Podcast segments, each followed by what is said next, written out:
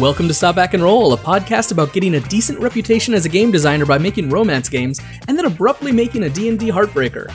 I'm Brandon. And I'm James, and today we'll be talking about how to build a heck of a hexed hex world for a hectic fantasy hellscape.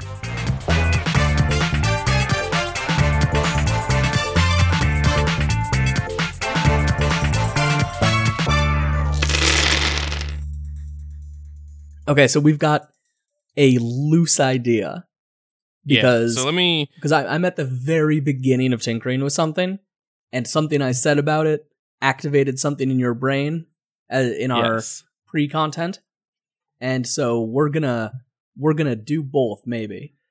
So this is what I connected back with. Okay, So I want.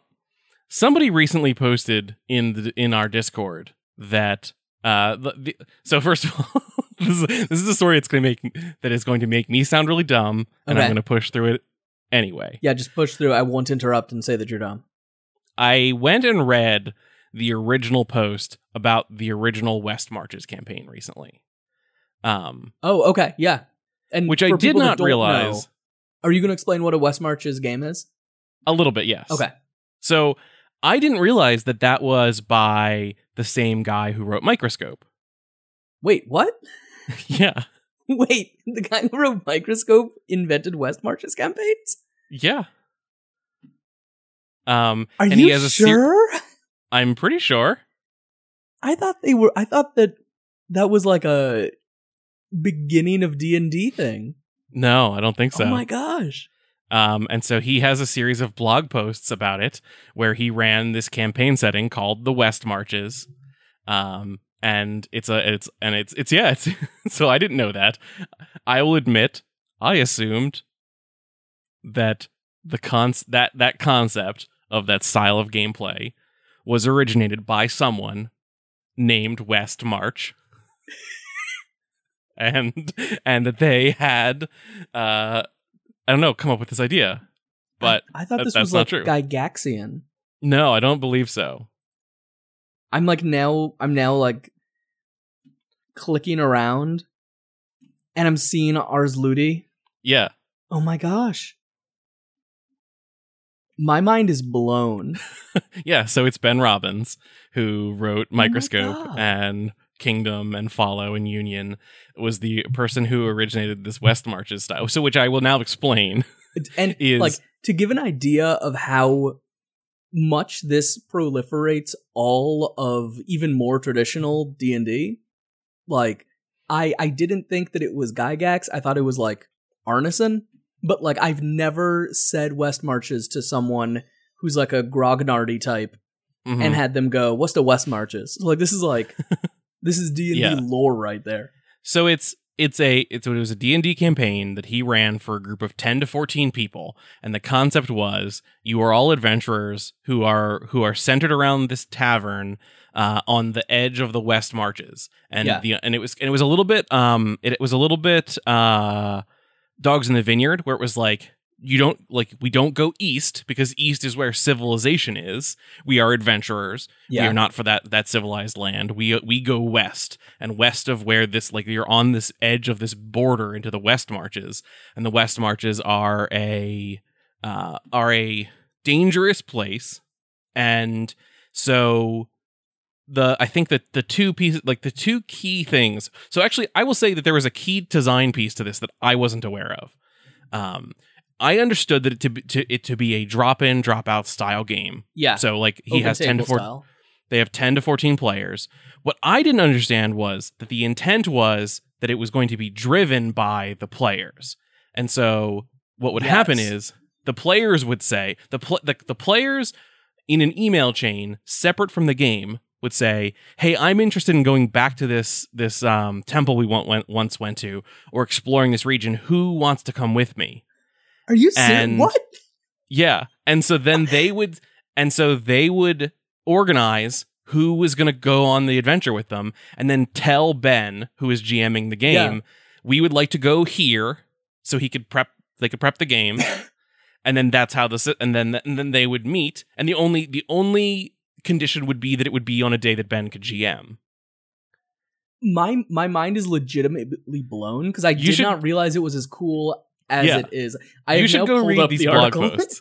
you should go it's a series of like four blog posts um and it's really cool and and so like he talks about um a bunch of things like how he put a lot of effort into maps which you might not do for a normal d&d game Yeah. because he knew that the players would be coming back to those maps yeah. and so he does a lot of things to like so like right off the bat the players know um, I knew that that was important. That the mapping was like a huge thing Mhm. about West March's campaign. The other thing is that he doesn't give them a map; they make their own map of the region. Nice. And so, if their map is wrong, then their map they is wrong. then their map is wrong. But that they are allowed to do that. And because of the way he sets up the world, then um, pl- there are like there are there are there are organizations of people. Like there are monsters, there are bandits that live out in these west marches, and so you might want to go back to places you'd already been yeah. to like re-clear out the temple or or like maybe uh he intentionally set up um dun like dungeons that would have treasure rooms that you couldn't break into at low level so you Right. could go through the rest of the dungeon at low level but you'd have to come back and so Yeah. you'd mark that as a note and say let's come back when we have a a spellcaster or let's come back when we've got more people or something like that That's so wild. Like I understood it to be a large shared world, but this is much Mhm. cooler. Yeah. And so it was it was a solution to having a lot of people who wanted to play and but making scheduling difficult. And Yeah. so he basically put scheduling on the players and said, "Tell me when you want to play, That is my kind of game. and I I, will and I'll prepare for it." Uh and yeah, it's really interesting. Um, I, I highly recommend that everyone go, even if you think you know about it, go read these. I'll put them in the show notes. Go read these blog posts again because it's interesting in a way that I did not expect. Um, and there's a lot to it. Um, Yeah. there's a lot. There's a lot. Like I'm, I'm, I'm. Well, I'm opposed to playing D and D when you Right. could play Quest or something else Yeah. but like um I'm I'm opposed I'm opposed to I am sometimes opposed to the GM just play like rolls their dice um open and like puts things in the world and the world is dangerous um and if the players go kill themselves on the dangerous parts of the world then that's really on them like i i generally think that that is a that's a bad storytelling Yeah. um strategy but because and it and not a storytelling strategy. because it isn't a storytelling Yeah. strategy. Um, there was more. Ben Robbins put more thought into the death and danger in this world, um, in this West Marches campaign, in a way that made it make sense to me Interesting. And sort of sold me on that. So there's a whole section on death and danger, um, and it was definitely in, like it was definitely understood that players would die. Um, Yeah. and and so like some of what they do is is like basically a group of high level players running lower level players who had uh, who just showed up through sections of the world Are you to like get them some experience. Yeah, like like an MMO. a little bit. Yeah, I think it wasn't quite that explicit, yeah. but like there were there was enough in the world that you could go out with a higher level group and not die or be useless. That's pretty um, cool. It's it's a it was a much cooler thing. So where do we start with this? So where oh, we so- started from the Oh no, you go do you have something else that you want to start with this? No, no, no. Tell me. Just talk about where we started with this Okay. conversation. because where we started from this is that I am in this perpetual roiling desire to get a fantasy game that works for what I'm looking for. Yeah. And I started talking again about that online. And I realized that one of the things I don't like, this is going to sound bizarre given what I've been working on recently with fantasy stuff. One thing I don't care about is fantasy cities. hmm I do not want to go to like a fancy fantasy city. I want to go to like little towns and little settlements, yeah. which got me thinking like, hey, that sounds less like D&D, more like Apocalypse World, hmm which got me going, oh, apocalyptic fantasy, the thing that everybody writes. Uh because I am a hack and I don't want to have my indie cred anymore. Uh, so uh, go ahead and find me on uh, Twitter and unfollow. Uh, but so what I started playing with was this concept that the world has been like destroyed in like a spell war or something like that. You Mhm. know, like big old magic spell war that we don't care about. Um then the players are like, you know, some people that are trying to set up a little village and like kind of survive in the waste, right? Like go for like really hit like the sh- the feelings of like of uh of shortage in apocalypse world, right? hmm and I was conceptualizing it as a little bit of a West Marches campaign that Yeah. I didn't know the full history of. It's kind of like a hex crawly thing that you play with as many players as you want, and you start off with like really disposable characters, and you like really aim to have disposable characters because that is my preferred D and D or high fantasy style. And basically, instead of being like, oh, I am a fighter, you are just like, I am a person and I have these stats and I have a couple traits. And when you start out, it'll be like, I have a couple of traits that are like, I can punch a little bit harder. But then, like, you go and you go into like a biome, a spell biome that was uh, attacked with uh, ice magic. And you're able to like unlock a table of abilities that you can roll for your for your home society and like you're kind of trying to like basically take back take back the world from how spells have destroyed it Hmm. which like is because because part of my idea always is trying to like figure out how do we do cool fantasy fights without having it be like without having it be like colonial in like a taking land from people that are there you know like i feel like fighting something that is definitively an elemental is definitively a monster is a different kind of story that Yeah. makes me less uncomfortable uh, especially if it is something that was created through some form of violence, right? So it's like this place is filled with fire zombies, uh, and we're gonna try to live here, and that's very difficult to live here. But if we do live here, we're gonna learn how to cast some fire spells, and we're gonna learn how to like maybe raise some fire zombies of our own, and sort of have like that small society be the cornerstone of the game because you'll be dying constantly and then coming back and generating from that center space. Hmm. There's a little bit of um uh there's a little bit of I just just watched all of the 100 on the CW I, I've not Um, watched the 100. And it's about it's about a one a group of 100 teenagers Okay. who are sent from they all live on a space station. yeah. Um, and the they they live on a space station because most of humanity, or all of humanity that they believe, has moved into a space station. Um, and and the after a nuclear apocalypse, basically. Um, and so they are sent back as by the adults as basically like guinea pigs who Okay. believe because they're they're they're teenagers. They're also criminals. Okay. Um, it's a little bit complicated. Um, but the they some of the adults believe that the Earth is actually habitable again, and so they come down onto the Earth and they have like they have they have taken Earth skills classes where they learn about the Earth and like how to farm and stuff. But obviously nothing is like that because there was a nuclear war. right. Um, and and then like so they have to do a lot of like exploring and learning about what kinds of weird creatures and monsters and stuff live in the world. Um, and then ultimately they pretty quickly run into people who survived down on the ground. yeah. And then it becomes this like tension of we need to learn from them to not die because they've been Yeah. doing this longer than us. But also we're kind of here on their land. And so Yeah. how do we how do we learn to coexist? Because Yeah. we can't go back up to the space station. and that's definitely something that I want to also have like space for is like that you would you've got your little settlement that you're you're hard scrabbling trying to figure out a way to live and you find other hard scrabble little settlements, you know.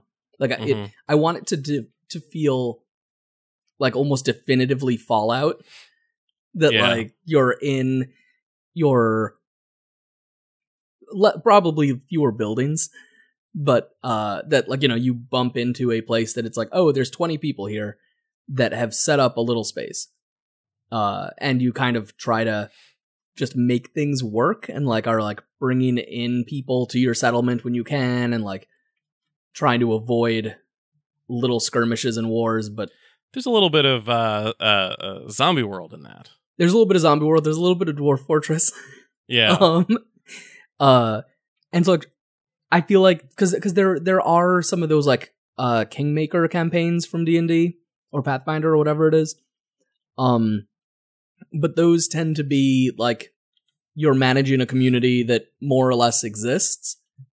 Whereas like this could be the kind of thing where it's like yes we're a community. We are 10 people. And you're like let's we we we need to figure out how to make how to make food here. And that might mean like you bring your caravan somewhere else that you can make food a Mhm. little easier. Or it might be like figuring out okay this is how we make a farm in a spell biome that is filled with ice So here is the idea that I had. okay That.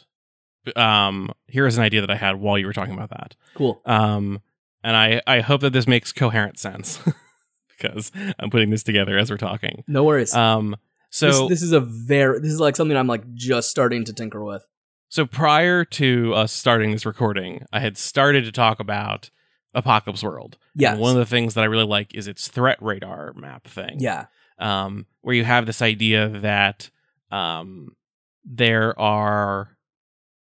So okay, I'm like I'm putting together a bunch of different pieces of of game design in my head, like as we speak. But like, so you have a, you have a game radar where you kind of know like what is the threat that is north, like physically north of you. What is the Yeah. threat that is south of you? What is the so you have idea of from from relative to your position. What are the threats that are all around you? Um, and I like the idea of a like a hex map focused game. And I wonder if you couldn't do a sort of fractal map thing. Um and and so okay, so let me just explain this. you might be describing something that i'm thinking of so go ahead i want to hear this So you would have your hex grid yeah with just big hex hexes. okay and each hex would have like one or two like basically one fate aspect style Right. thing to Yeah. define it like um you know that up north there is ice or you know like like it would be it would almost be the big picture like what is the defining magical atrocity that happened that's that is Uh, exactly what i'm aiming for yeah like and then Yeah. and then when you and then so then if the characters say okay we want to go up and explore that ice hex grid well then when you get there you break that grid that hex up into a bunch of smaller hexes. Yep and then you define each of those yeah. as like as you move towards them you can see that there's a mountain over there and there's a forest over there and a valley over there. And then as you move through the map you actually like keep breaking up each hex up into a grid of smaller hexes until you're at the point where it's literally a game map and the players can move around it. Yeah. My my intention was essentially that that you start that like you have a map that as the gm uh or coming along with the product you have either hexes or like certain hexes like scattered into like a group. Like this could be this could look like gerrymandered districts because this is all like wild spells coming yeah yeah. Um but that you as a player have like a vague idea that you can look out and go like oh if you look out over there there are enormous storm clouds that are constantly firing electricity down at the ground. Uh, i've got an idea of what kind of thing we might see there. And then as a gm you have a couple of pages that say this is the kind of thing that's there. These are some threats. This is some ideas. Maybe this is like a rollable grid of things. Like what kinds of encounters you might find there. Hmm uh, and then basically as you explore uh, you're learning a little bit more as you go through and then but like you are in yeah like if you're in a place that nature has taken back in like this like growth sort of way hmm you might have 20 hexes that you can get through moving around within that Huh. area if you're like i do not want to deal with the other spell effects so here's here's another thing yeah So that idea of regions having like rollable tables of monsters. Yeah. That is that is literally what Ben Robbins does in his West Marches campaign. For each for each region, he sets up a table of of of monsters that might appear and then rolls on them. And it's set up that way so that if you go to the region adjacent to it, yeah. there's always a um there's always a, an entry on the table that says roll on the adjacent and adjacent t- uh, sections or regions Oh, table cool. for like f- monsters that go Yeah. out of their own territory to make it feel like a lived in area. Yeah. And I wonder if I wonder if so okay, let me bring up Quest. I mean, I mean, like this is in some ways the way that D and D is set up, also, right? Yeah. Like, there's a reason that the that the monster manual has like encounter tables by region. Yeah. Your intention is to do this. Like, m- what I'm thinking is just making it extremely specific that you are never walking through a forest Mhm. because walking through a forest is boring. right? yeah, yeah, yeah.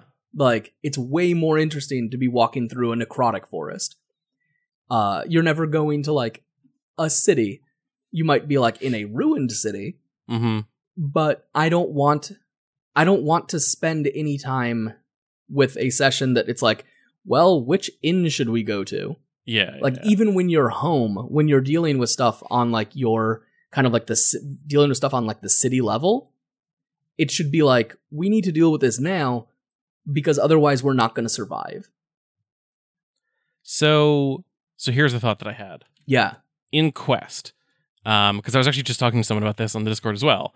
Um, the way that you make NPCs and monsters yeah is every NPC has an HP number and an attack number, which is just Okay. how much health do they have and how much damage do they do when they attack. yeah And then they have some number of features. And features Okay. are things like uh, there there is simple things like veteran or uh, uh, leader or big or colossal things that scale and just give them like extra XP or extra um, ability points and stuff like that. But there are also more like intangible things like invisible or evasive or um, phase shifter or shapeshifter or ethereal. And Yeah. so I wonder if you couldn't build a system. And so, like, you're encouraged to just like mix and match those and make cool monsters. But I Yeah. wonder if a system that was focused on that, like, had a whole bunch of those things. So if you're imagining, I'm imagining this hex grid that has these uh, keywords that define that section of the region. What if each of those things, like, as you get closer, they stop being sort of like descriptive of, um, or they're, they're, they're always descriptive of the region so that it's never just a forest it's an ice forest or you're in the like Yeah. spidery section of the iced forest or whatever um, but what if those then also become i don't know how you would do this physically in a book but if those would then become like um, if you want to roll for a random encounter you would you would grab the encounter table for um, each of the keywords for the things in the region scaling down from the Oh. big hex to the little hex and then Yeah. that would generate you uh, a list of special features that were very specific to monsters from just that region so you are you're in the woods dealing with spiders but you're in the ice region yeah and so you get the the chilling off of- spiders that Yeah. blow chill breath yes man that would You that know. would be that would destroy all of your actions that that maybe is not a good combination that ruins Yeah. action economy uh hey welcome to uh stop back and roll where suddenly we're talking about action economy but I, I like i like 100 the- episodes in like it which is just sort of me saying that i like the idea of ben robbins's uh, uh monster like hundreds of monster tables for each of the different regions of the world but like Yeah. could we do that procedurally, so that I don't have to do Procedurally. work in advance A hundred percent. That's that's that's exactly what I'm kind of trying to do Mhm. is come up with this thing that I'm able to goof around with it and be like, hey, what are six cool things that might have to do with being in a region that was set upon by like a giant uh, cloud of blades? yeah. right. Like, what would be the things that exist there? And like, how would the things that exist there be different? like blade beetles like blade beetles yeah um and so basically just grabbing those things and having it so that you've got like it doesn't need to be a lot because i don't i think each amount like for fantasy adventure games you don't need anything more than HP and damage. Yeah. You know, like we don't need to know how good the the blade beetle is at hiding, unless like you have a specific move. it's- Like yeah. unless there's like yeah, and, but then in that case, write a move. Yeah. And so it's kind of like, how am I going to make this game that uses. I think what I'm doing is I'm making it so that basically the large hexes are modules without adventures. Mm. And so like you grab like your little your little packet of stuff or your couple of pages in the book and when people enter a space you're like okay I know what's in this hex cuz I've made it ahead of time or cuz I'm rolling it on this table right now hmm uh have like a little system for like the hexes that are hexes visible from somewhere else you know like Yeah. because some people that have some people like a little biker gang of wizards is not visible Yeah. from yeah, yeah. a hex away, but a mountain is. Uh You might hear a rumor that, th- that that's where the wizard biker gang hangs out, though. oh, totally, and that would be great to be able to get like start setting up Yeah. the things and figuring out in your own. Well, so that's what Space that's for that. what my that that was so that was ultimately the point of what I was thinking about this this sort of fractal hex thing is is that so you know that if the players say we're going to go up and explore that uh, the ice region first, then you build out those hexes like the next uh, most like the next smaller um, fractal of hexes, and you know Yeah. where they're going to enter from because there's maybe there's only one uh, valley that leads into the the ice forest uh, or into the ice lands, and you know Yeah. that it's the ice forest. So you prep for the ice forest, and then they can see all of the different, re- or they can hear about or hear rumors about the regions that are near them. But yeah, they're always going to be moving physically through the most, like the smallest hex grid. And so you'll be able to know in advance, based off of where they're going, what to prep for next session yeah, as they progress and sort of e- expand on these these fractal hexes. absolutely, and like I think it it is fun to be able to go like, uh, we have we have fought back some of this magical corruption, and so now it's easier for us to pass through these areas, right? Yeah. so that like at a certain point you're going okay you're going from this hex to the like you're going from from here up to the mountain well we've gone through the mountain uh we've gone up to the mountain a dozen times like we have we've built a road we we can do this Mhm. and then it's very easy you know one of the things that I that is one of the things that I think is not part of standard fantasy. Well, yeah maybe it is. I don't know. I like stargates in fantasy games. um, Wh- Which is to say, I like games that um, have magical portals fast that, travel that become fast travel systems, but when you first discover them, you don't know where you're going to come out. And so, I like, I, I really love the idea of like you're in an area of the world that you have elaborated, like you have like um, decomposed or um, or refined a bunch of these hexes, so you feel Yeah. pretty comfortable that you know where things are. But here's this portal, and it dumps you out in a blank space on the map, yeah and you don't know what's there. Now you've got to figure out what all the hexes around you are.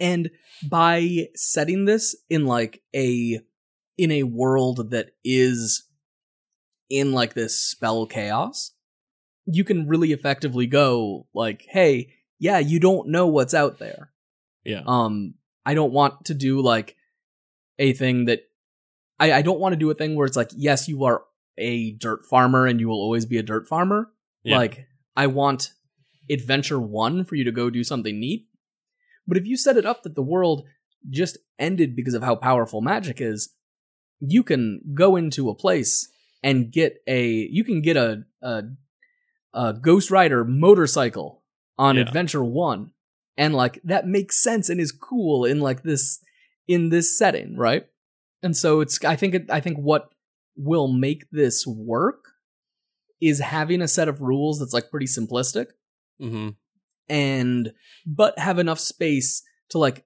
give you moves and narrative permissions Yeah. I almost I'm kind of playing with like with like taking just like one of the like the simpler OSR or not, not one of the simpler OSR, but like the one of the OSR like retro clone style things hmm and just building off of that. I still think you should look at Quest. This sounds like a Quest game to me. With I- with some add-ons. I definitely, I definitely ha- need to read through Quest. I actually, I have Quest, but it's packed, and I don't know Ah, what yeah. box it's packed in, which is awful because I, I won, I won it in a contest thing, Yeah, yeah. Oh right. and so yeah. I want to do like a, it's like tweets showing it off and like doing like an opening and we read through and everything. Well, you move. and I have no clue where it is. Like it is in a box. Yeah. I know it's in the basement. it might hit some of the the notes that you're looking for from a mechanic mechanical game because Yeah. it has that same mentality of like monsters should be simple except for when they need to not be and like uh the focus is extremely on the abilities which are basically moves Yeah. um and so i think that with some tweaking and some like with a map overhaul because it doesn't have a map system so like add in a map system and Yeah. i think you've got like 90% of what you're looking for there It might be. Um, like, because what I'm looking at right now, I actually have the Black Hack Second Edition open right now. I still need Um, to read that too. I I like it. I haven't read all of it yet. Um, and I'm finding more and more I should like really read everything before I give it like a full, uh, full approval. Um, but like I'm looking right now at a page for skeletons, and it has four different kinds of spe- skeletons on one page. Uh, that each of them has HP dice one, like it has the amount of HP dice it has. It has a description of what weapon it has and how it works, which is like strength, one close, three damage, done. Uh, and like a little ability for some of them. The flaming skeleton spits flames. Creatures starting their turns close by take four damage.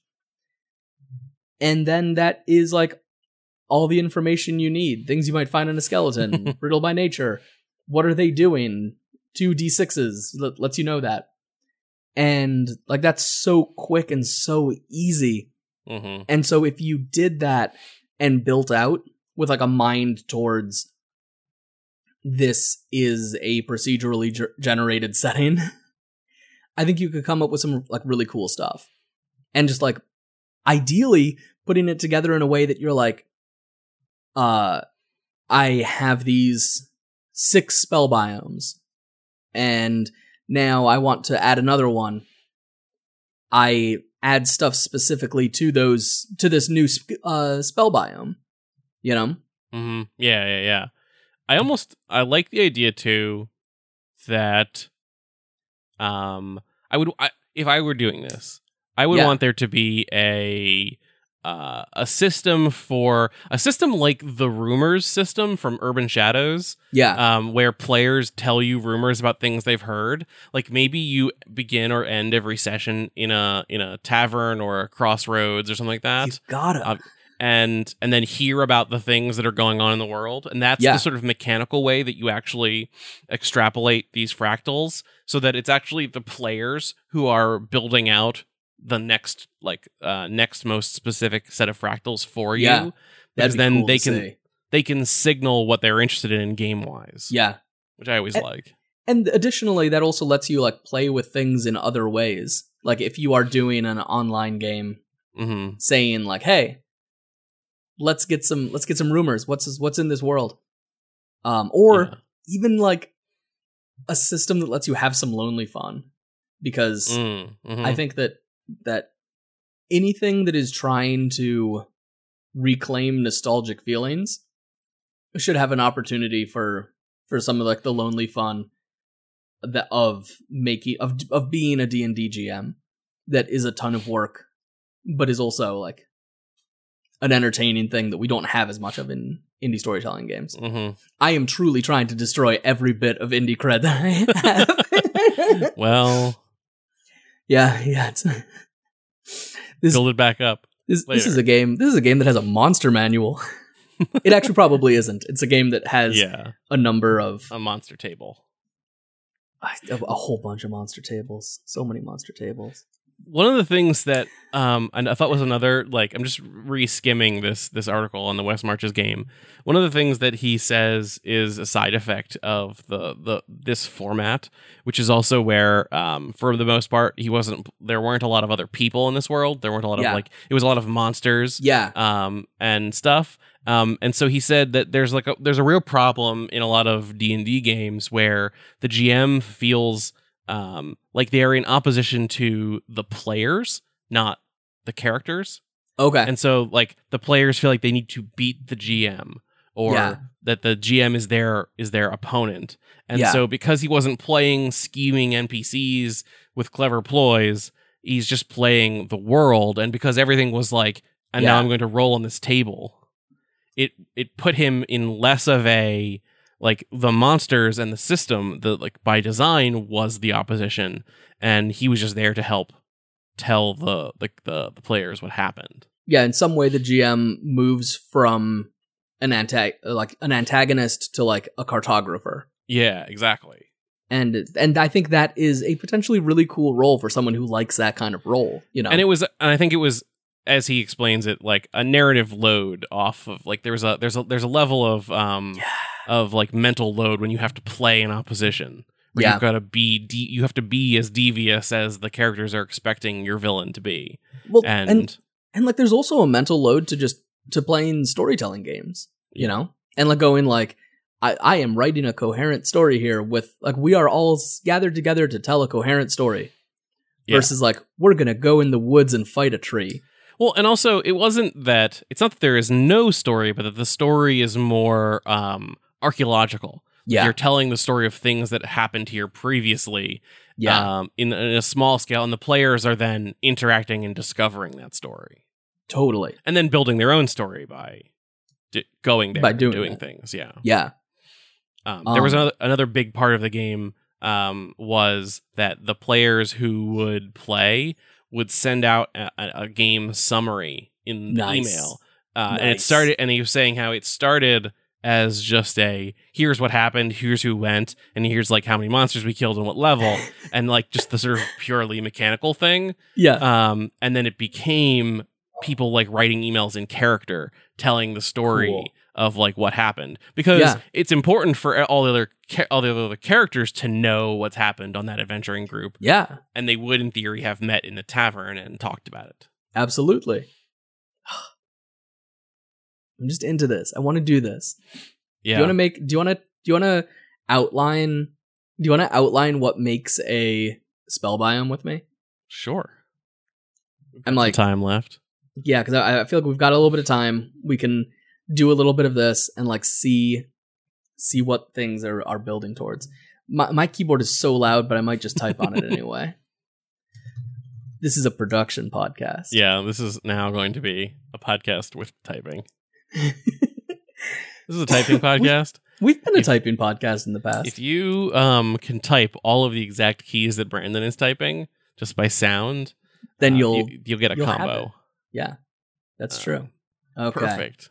You just want to do it in the outline? Oh, sure. I should have had the Here's the outline link. open I'll send because you the I'm link. responsible. Man, it's just it's just that we're very new to podcasting. Yeah. Uh, so we're making like rookie mistakes, like not having the outline open.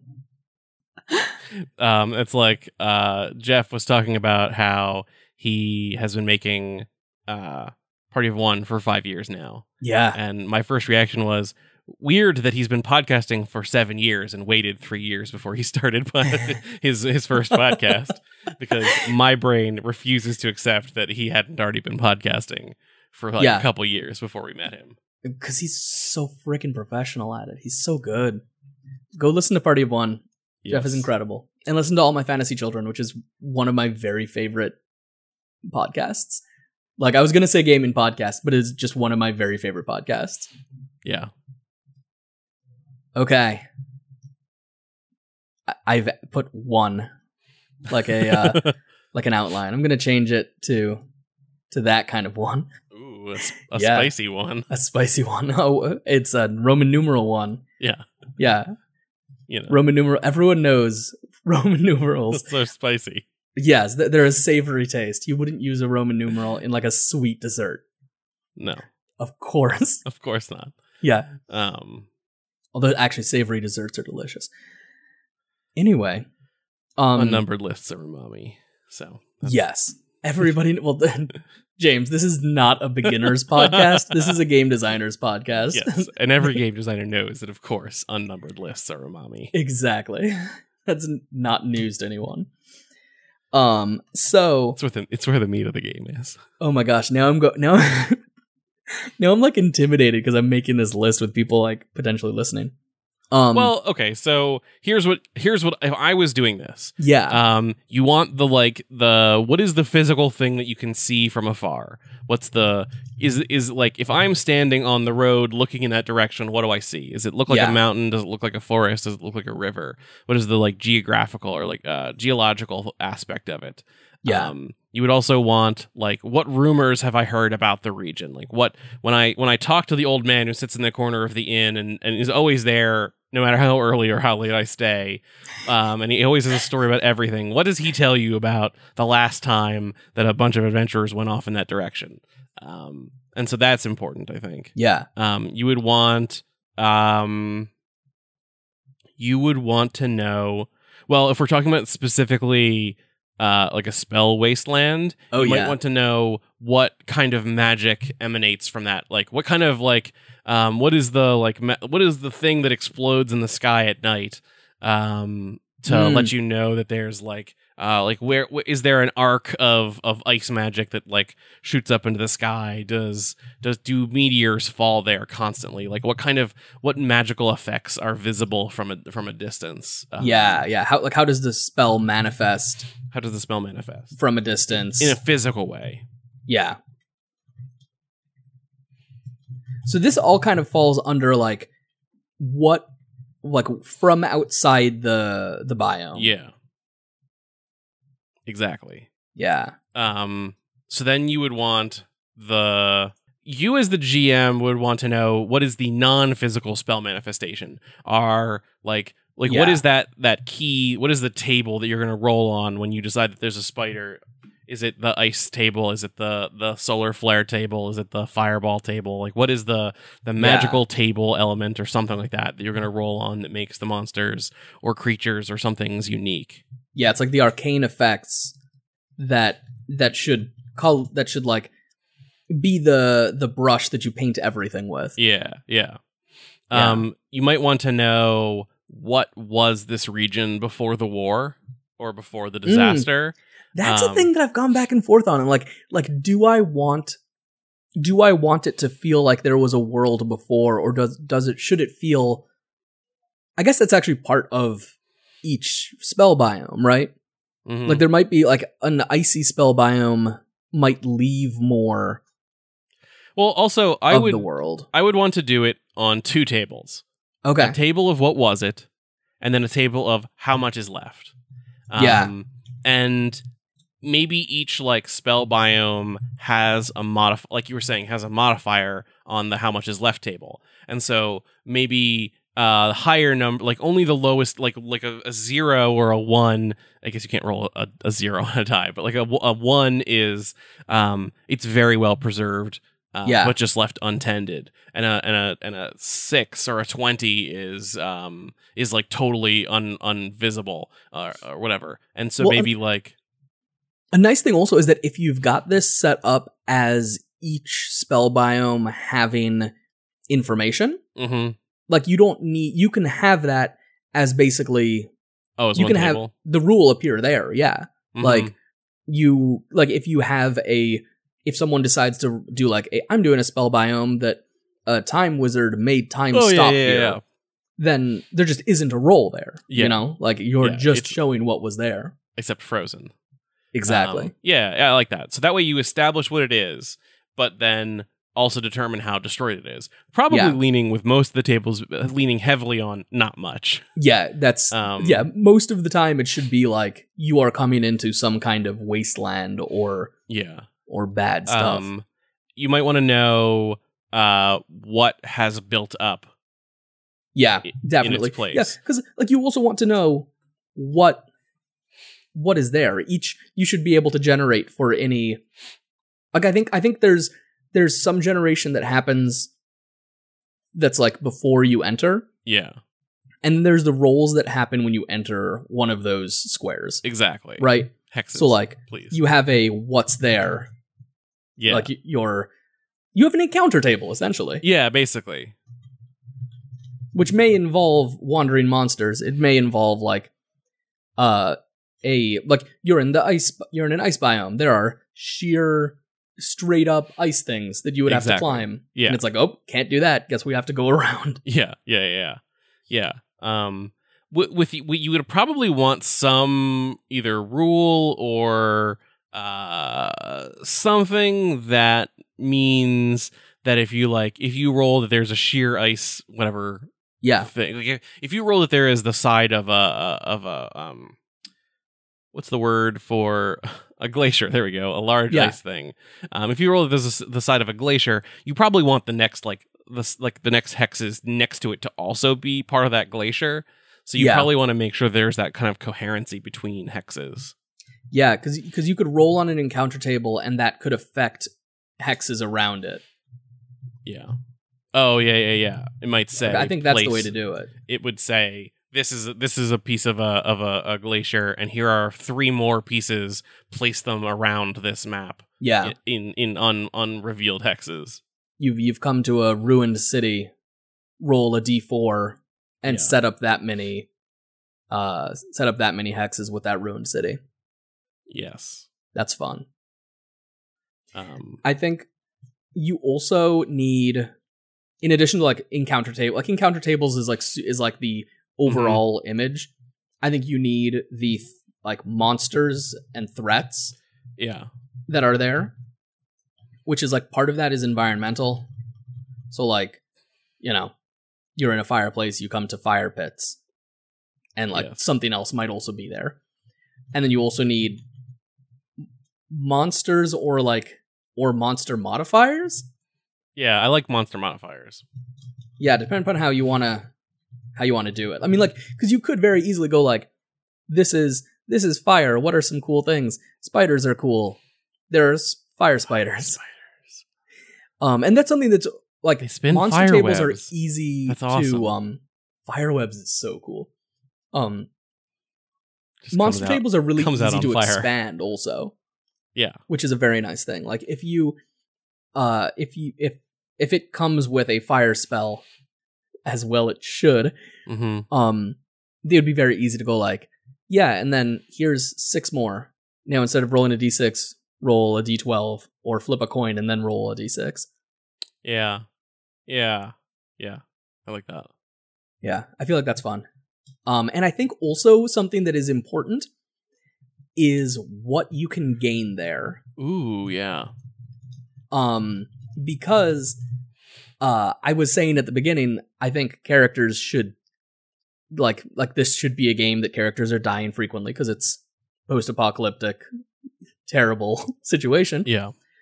Um but i think that part of the idea is that you're building up what your little tiny society knows. So Mhm. at first your little society knows nothing Yeah. right like they have that's the ice place. That's the fireplace. That's the spider we don't talk about place. Yeah, we do not go to Spider Place. Um, but then they also like don't really know how to be adventurers. Yeah. Because like I don't want it just to be a thing of like, like you know, no one can remember what it is even was to have a society. Um, like you've been hiding for a while, yeah. And like no one, no one who was in your generation was raised to be a wizard yeah because like you know. Well, you that gets back to the the the conceit of the West Marches game of like Yeah. you are a group of adventurers adventurers are rare the reason why that no no one has explored the West Marches is because it's a dangerous region and most Yeah. of the adventurers who go out there die and you can't go back east because that's the place that civilized people live and you are no you're you're now like a you're the the borderlands uh person like Yeah. you're the the you're the um the wild west cowboy like you don't fit in back Yeah. like not that you're not allowed there but like you don't fit in in the in the world back in new york anymore like you yeah have to wear like uh, a suit and a tie like you want to be on a horse uh, looking out I over that po- I could- sunset. I wouldn't even know what to do with a tie if I found one. yeah. but like I like the idea that like you go you go and you find a, a dungeon in like the psychic resonance uh hex and you find a psychic spell and then you bring that home Mhm. and like your next character you like when you're rolling up your next character you have this option now that like you know a psychic spell Interesting. and so like my thinking is that like you as you like basically anytime your character gains a new ability of some kind, it's like you get like some ability tables that also gets added or you get a table that's added to your home base. hmm So like you have you have pulled back some of the corruption in a blades biome. That means when you generate a character, they potentially have learned something from an adventurer that give the, that gave them a blades biome ability. Yeah. Um, I would also want, uh, in addition, like it probably is an additional section to what can you gain there. Um, Yeah. What did you? What was left there?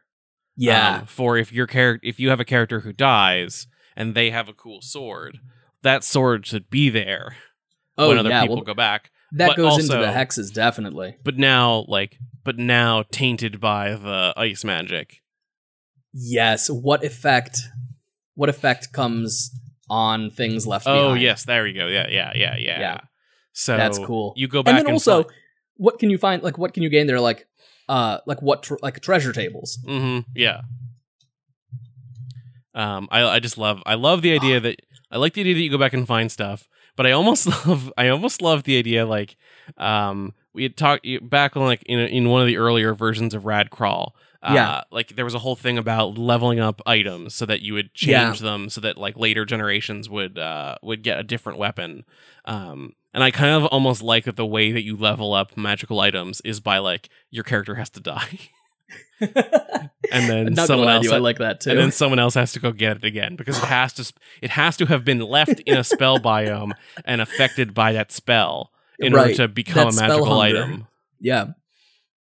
I also think that I need some stuff that's like what happens when you settle it. Like Mm, yes. um Um maybe that's like a, a, a, a what type of people would be attracted to come here or like like is it a oh like cool. like would farmers come here because there's good farming or would fishermen come here because there's good fishing or would this become a trade post because there's a it's a it's a it's a quicker route between here to here like like a almost like a migrant table. Like Yeah. from like Dwar- dwarf fortress style migrants that people like come come to live in your society. as you start to like f- play and learn more about it and um and come to understand it more Yeah. I was also thinking that like basically any hex like what does your society gain by having a settlement in that hex? hmm So like if you are in if you are in a super like a super beast biome, right? A place with like huge animals. super beasts yeah super beasts, yeah then maybe you have like like it gives you a surplus like it gives you it gives your society leather it gives your society uh food but it has a shortage also hmm and so like basically you have like when you go to one of those places you can bring like, oh you can't like level like basically table, you like yeah. level it up yeah Mhm. so like you like level up the different settlements by getting settlements that help each other out. I just like even with the sort of riffing off of the migrant table. Uh, I like the idea that it's not even necessarily like this is a this is a a good farmland, and now that we understand how to live here safely, Yeah. uh, we the farmers can move in. But even just something like um, now that we know these creatures are here, like the thing that was preventing people from coming and like and and harvesting mushrooms from here was that we there were these creatures, and so now that we understand Yeah. that they only come out at night, now when we go back through there. we might run into mushroom harvesters. They don't live Yeah. there necessarily, but they're they're going through that area. That's cool. Yeah. So maybe there's even maybe the encounter cha- table changes dependent upon how much your society knows about that hex. Yeah. And so like Yeah. if your if your society is if your society is a society that has gone like yes, we are centered in a fire hex and we get exactly how to how to live here, then when you like go out and you find like a giant fire elemental, hmm it isn't it isn't necessarily the same experience. Yeah. right? Because like first off, you might be armored and set up for it, and also you might know, yeah, these things these things are not as dangerous as you think. You just need to feed them a little bit. Yeah. Yeah, like like the now now the thing that I'm thinking of is like um there's the giant super beast biome that has all of these giant like super beasts that roam around it. Yeah, But like now that we know that this giant rock turtle thing um like as long as you bring it some like whatever bauxite, it'll eat and then you can like you can climb up on its back and collect the milk. yeah, absolutely. And so then you like next time you're there, you might run into some travelers who are going into that area looking to collect milk. yeah, or like or like riding around on them, Yeah. and like you as an adventurer who's starting out your game can roll and get that as like a thing that you start out with, and you've got like a cool turtle mound. So like that encourages you to to like try to basically make little points of light and like Mhm. make routes between them. yeah. It's almost like uh like mouse guard, but you're starting from nothing. Yeah. There's a little bit of like um there's a little bit of Monster Hunter in there too. Yeah, Um, yeah, where- probably. Where like a lot of Monster Hunter is like learning about the world and and how the monsters like exist and like what are their Yeah. weaknesses, what are the what are the the hazards around the map and stuff like that. But like if these areas are not huge, like let's say that a let's say that a spell biome is 5 to 6 things, right? Mhm. Then you don't need that much content No. in this. Like what do you see from afar? Rumors, spell manifest, physical features. That's one page. Like you don't need more than a page for that. Yeah. Like that's a little like zine page, right? Because I think like zine size is like Yeah. you know kind of OSR book size, the little guys. Um, and then like arcane effect and count. Uh, what was it? How much is left in counter table? That's a page, two pages of zine size. Uh, monsters and threats. That might be a little bit longer. What you can find there might be a little bit longer. I'm again, I'm talking a couple pages. Little my little uh migrant table shortages and surpluses. Again, that's a couple pages Mhm. maybe even a couple pages that are like a workbook that you fill in. Yeah. Um and then boom, you've got this this thing. You've got a system that lets you generate these hexes. Yeah, I like the idea that the um that maybe the the that migrant table is Yeah. like um uh qu- the way that Quest does like uh its world cr- generation is that um uh, ma- uh yeah Mad Lib style, and Yeah. so I'm trying to quickly scroll to that page.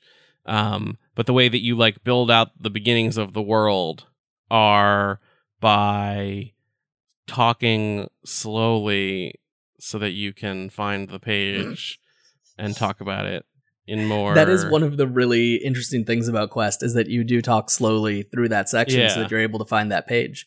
um, it's something that I think is a really interesting uh, possibility. and so like so like one of the things when you're when you're defining your world is like the uh it's it's in this world magic is blank danger is blank and daily life is blank Yeah. and so that might be the thing that you roll on the table it might be like um uh people have started to uh, to to explore outwards looking for blank um now that you have brought back blank knowledge Yeah. and then you can fill that in Another thing is like you can you can have it so that you're trying like if you're trying to like basically level up these things by like getting resources, you could say, "Hey, I need in order for us to build this farm into a small village. Like in order for us to turn this like from a guard post to a little villagey space, we need a way to produce food here. Yeah. And it might be that you're able to solve a way to make food here, and it might be that you're not, and you need to bring something in. Yeah. And so it's like, hey, we found we found these turtles that can live here. Uh and then you, once you have those, you bring them there. And then the next thing is like, okay, we also need some protection from the fireballs that fall from the sky. Yeah. Yeah. Yeah. Because I like the idea of going like, hey, we're gonna right now we're gonna look at this little settlement we have. This little settlement is doing great on food and stuff like that, but monsters keep coming in and taking all our stuff. Yeah. So to- fireballs keep falling out of the sky. fireballs keep falling out of the sky. and then you can kind of start to like build those different things and like as things get bigger, you have you have characters that are then able to like take advantage of that. And so like when you start out, you can say, yeah, there is a booming uh there is a booming anti anti fire armor place here because of course people need to wear that in order to live and then you have that and you're like able to just like go in Hmm. Yeah, it's very interesting. I like this a lot. basically my idea is that like the society becomes almost your inventory Yeah. and almost like your inventory and your character creation list I still think this is a quest game. it might be a quest game i i envisioned this as a uh as a kind of like a black hack expansion Yeah, I just don't know enough about Black Hack to say, but and i don't know about quest enough to say so maybe for next time, maybe my maybe my homework for next time will be to read Black Hack because I do believe that I own it. So uh, I will find it and I will read it and then I'll It- check back. the the reason that i that i'm talking about that is just because it's like a relatively easy system Yeah, because like i think that it's important to have a system that's relatively simple. Yeah, because if you're doing stuff that's super weird then like i don't i don't think characters should have i don't think i don't think you want a character that has 17 levels of barbarian. Yeah. that- right? Like i don't even really think you want a character that has the complexity of most PBTA characters. Yeah, because you should be able to lose them yeah, yeah, yeah. and yeah. then quickly move on you want maybe like five different abilities that they can pick up, and then that's pretty much the like that's what they're going to hit their their limit. Yeah, like that's that's a, like that is your leveled up character. That's not your start. Like your starting character is like, I am a little bit stronger Mhm. and I have this ability. Like I would not, also I am a spellcaster with ten abilities. It's like I know a spell. I, I also like the idea that that would this is maybe like we're getting towards the end of this episode but like Yeah, um i like the idea that that it it also it makes it easier for you to to rebuild a character if you lose a character which Yeah. like that danger should be present but it also makes it easier to just sort of say hey we need a a, a specialist who can yeah, and so maybe I will not play my barbarian or or like fighter character this time. Maybe I'll roll up a uh like a a, a wood a wood uh, a woodsman a woodsmith. What's the word I'm looking for? a range. Uh, a ranger. Yeah. Yeah. I was trying not to use ranger. Um, uh, Sorry. yeah, something something like that. Um, Yeah. uh, and and then maybe like I'll have them. It we'll we'll keep that character. Um, and then you might almost even be able to trade characters. Like, hey, why don't I play your ranger character because yeah, we need that because the point is less about the individual characters, and more. and the point is more about the kind of the world you're reclaiming. yeah, yeah, Yeah. I like that. and I'm just like, I'm just like, it just, I want character creation to be super quick, you know? yeah, yeah, like Mad Lib style, like in Quest. this is Like- a Quest game. Like, like Black Hack style, where you go like, uh, warrior, roll d6, I'm done. Okay, that that is Oh, that warrior. easier. Roll d6, choose A or B for Oh, okay. equipment, Yes, and then you're done. that's still easier. Yeah. It's still a little simpler than Quest.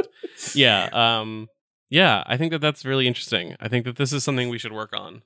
yeah, I, I think, I feel like this could be a lot of fun. And like, I've been nostalgically wanting to do some dungeon, dungeon crawls. And this also lets you dungeon crawl in a way that, like, I don't think is it's it's weirdly simultaneously extremely it's very much like go explore and claim this land and also you are claiming back the land that has been taken by the spell Yeah. you're not like it's it's not colon it's is simultaneously so colonialist and i hope not at all colonialist yeah. Because you're you're really taking back your home you're making a society Yeah, it's like you were the people who live there. Uh, I, I, I like that. I think that this is where I was trying to get with some of the like learning about what was there. Is Yeah. like part of that is like learning what were the mistakes that made this like like I think that there should almost be a what was the like what was it that caused the spell that like warped this land so that like, yeah you can start to put pieces of that together so you can figure Yeah. out what the hell your ancestors did that yeah. that just destroyed everything so that you can not do that too. yeah definitely. So, so yeah i think that's i think that's where i'm kind of looking. And now Yeah. maybe maybe i'll do you want to each do you want, do you feel like making a spell? If you i i know that i am in like a tinkering with this mood. Hmm Uh, so I might grab this and like see about writing up a biome. Obviously, Yeah. not before the episode releases, but just Yeah. because I kind of feel like doing it. yeah, maybe that's that. That can be some more homework for next for next episode. I if know you feel like, only if you feel I know that I am, like- so busy. I'm extremely uh writer's blocked on Yeah, a space between. I have just done nothing for it, you know Uh, that happens, and it's totally okay. and you know, and so maybe shifting and focusing on this a little bit and doing some work for this would uh would get my brain juice going. do you, do you have a kind of biome you want to goof around with so we don't do the same thing? Um. Hmm. I would like to do a. Should I do a random spell generator? Yeah, maybe. Let's see.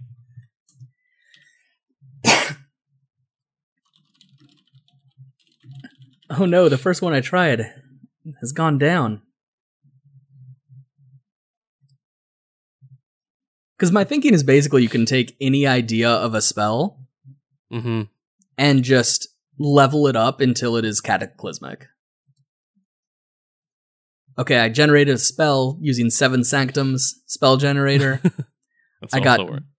ghostly ether auras. interesting. So I guess this is like a ghost area.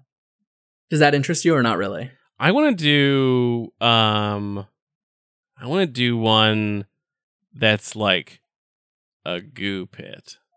Okay, that sounds cool. really weird, but like, like, like, what if there was uh like an acid or tar or something. no more like um uh, a gelatinous cube? Like, what if the oh, whole nice! like the whole region is covered in a gelatinous cube. I love that.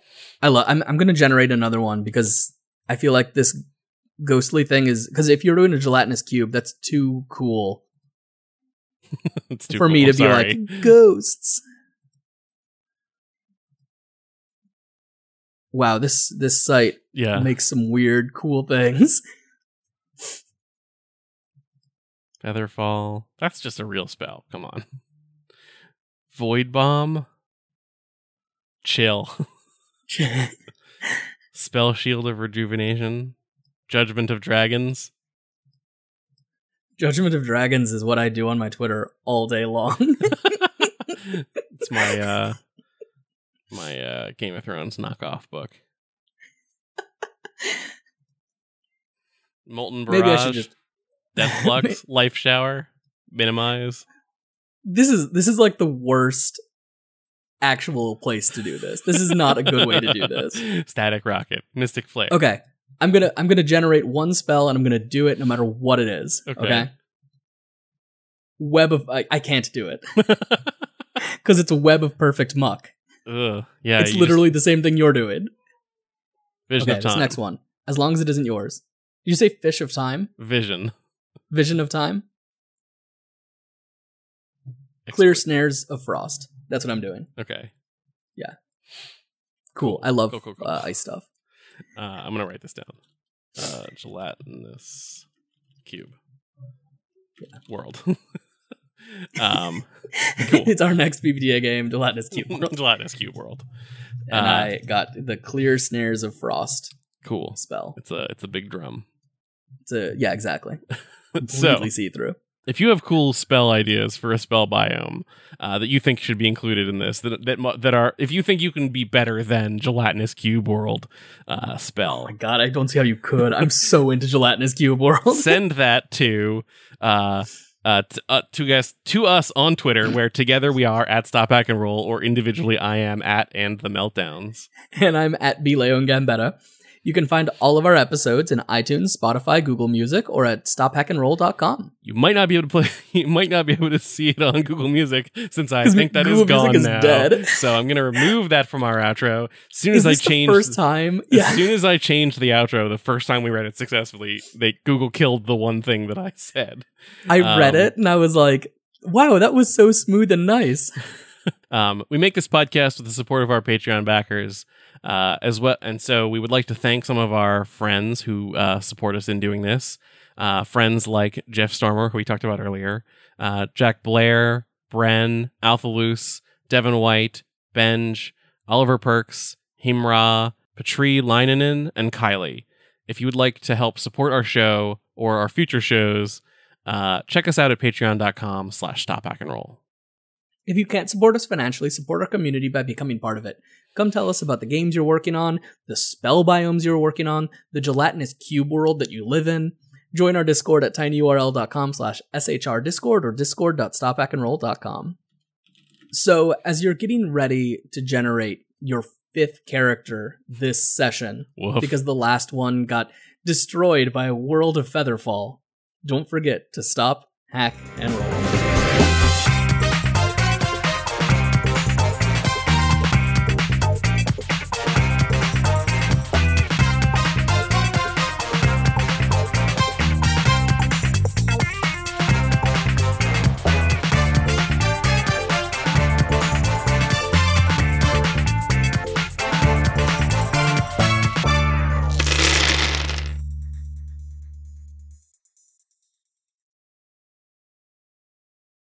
Welcome to Stop Back and Roll, a pod. Oh my god, I screwed up the intro. Uh oh. It's been like 50 That's been a episodes since that's happened. Jeez. It's been zero days since. Wow.